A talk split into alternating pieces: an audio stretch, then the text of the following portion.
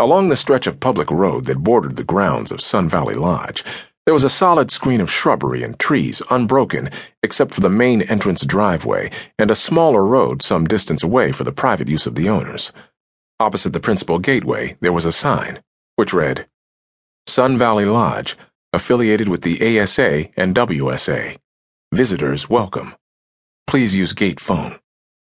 Even though the public road was only a two-lane macadam-topped secondary highway, the thin stream of traffic it carried added up to a surprisingly large number of cars by the end of the long California summer. The road followed the foothills for some miles and then turned up toward the mountains and the high resort area, where it joined the main routes to Big Bear Lake and the winter ski sites. By taking a branch, the knowledgeable driver could end up at the El Cajon Pass and cut many miles off the established throughway route from Los Angeles across the desert to Las Vegas. Of the sum total of cars which traveled the relatively obscure cutoff route past the lodge, a few turned in. Many other drivers who glanced at the sign in passing weren't even aware that the abbreviations represented the American Sunbathing Association and its regional subdivision, the Western Sunbathing Association. Linda Nunn knew every part of the lodge grounds and every foot of its hiking trails. She had lived there since she was ten years old. As soon as she saw her father take off toward the sheltering trees that guarded the big pool, she hurried to her room, wondering how any stranger, dead or alive, could have got to the carefully protected recreation area without having been seen from the house.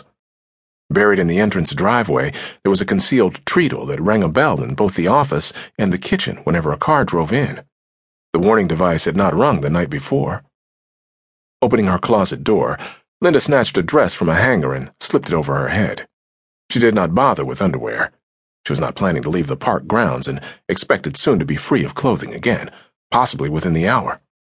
Though her closet and dresser were full of the usual things found in a young lady's wardrobe, wearing any more than was absolutely necessary at the lodge was pointless. The dress she had chosen was conservatively cut and would do nicely.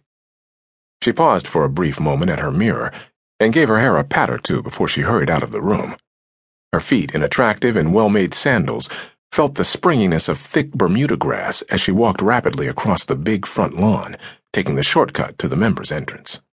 She arrived slightly out of breath, but in time to put up the chain that had been provided against any circumstance which might require that the grounds be temporarily closed.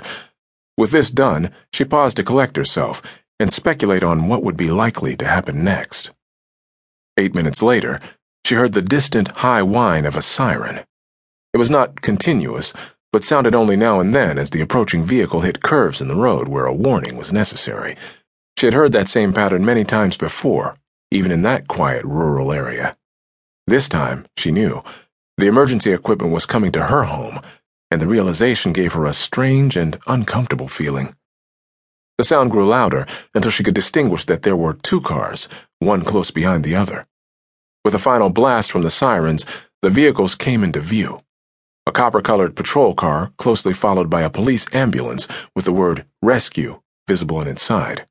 The lead driver, who obviously knew exactly where the lodge driveway was, pulled up and stopped.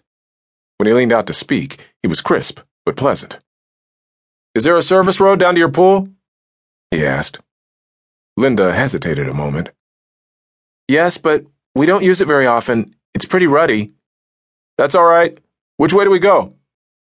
You have to use the other driveway. Shall I show you? Please. Because there were two men in the front seat of the car, Linda opened the rear door and climbed in.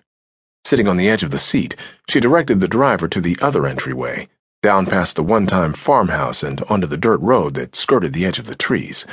The sheriff's car bumped heavily over exposed tree roots and soft, sandy potholes for a hundred yards and then drew up beside a complicated filter system that serviced a beautifully decked, Olympic size swimming pool. When Linda reached to open the door,